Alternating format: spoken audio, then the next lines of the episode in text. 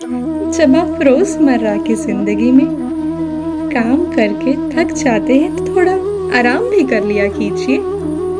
Hello, हाय, नमस्कार दोस्तों, स्वागत है आप सभी का आपके अपने ही चैनल लर्निंग हैबिट्स पर। आज हम ऐसा चुटकुला सुनेंगे जिससे हमारा खून और ज्ञान दोनों ही बढ़ेंगे।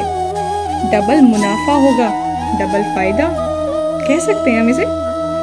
तो चलिए शुरू करते हैं। व्यापारी ने पाँच सौ रुपये का नोट अपनी जेब से निकाला और होटल के काउंटर पर रख दिया और कहा, मैं आपके होटल के अंदर अपना कमरा पसंद करने जा रहा हूँ। होटल का मालिक फ़ौरन भागा घी वाले के पास और उसको पाँच सौ रुपये देकर घी का हिसाब चुकता कर दिया। घी वाला भागा दूध वाले के पास और जाकर पाँच सौ रुपये देकर दूध का हिसाब चुकता कर दिया। अब दूध वाला भागा गाय वाले के पास और पाँच सौ रुपये देकर दूध का हिसाब भी पूरा कर दिया। गाय वाला भागा चारे के पास और चारे के खाते में पाँच सौ रुपये कटवा आया।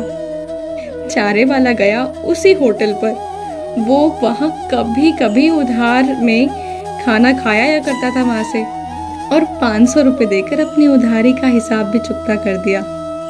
व्यापारी वापस आया और यह कहकर अपने पाँच सौ रुपये वापस ले लिए कि मुझे आपके रूम पसंद नहीं आए। ना किसी ने कुछ लिया और ना किसी ने कुछ दिया। सबका हिसाब चुकता हो गया। बताओ, गड़बड़ कहाँ है? जनाब, कहीं भी गड़बड़ नहीं है।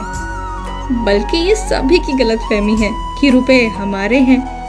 खाली हाथ आए थे और खाली हाथ ही जाएँगे। विचार करें और जीवन का आनंद लें। हमेशा खुश रहें और मस्त रहें। हँसते रहिए मुस्कुराते रहिए। यूँ ही जीवन की गाड़ी चलाते रहिए। मुझे और सुनने के लिए इस चैनल को फॉलो कीजिए। वीडियो पसंद आया हो तो इसे लाइक करके मेरा मनोबल बढ़ाएँ। इस वीडियो को शेयर करके समाज को बेहतर बनाएँ।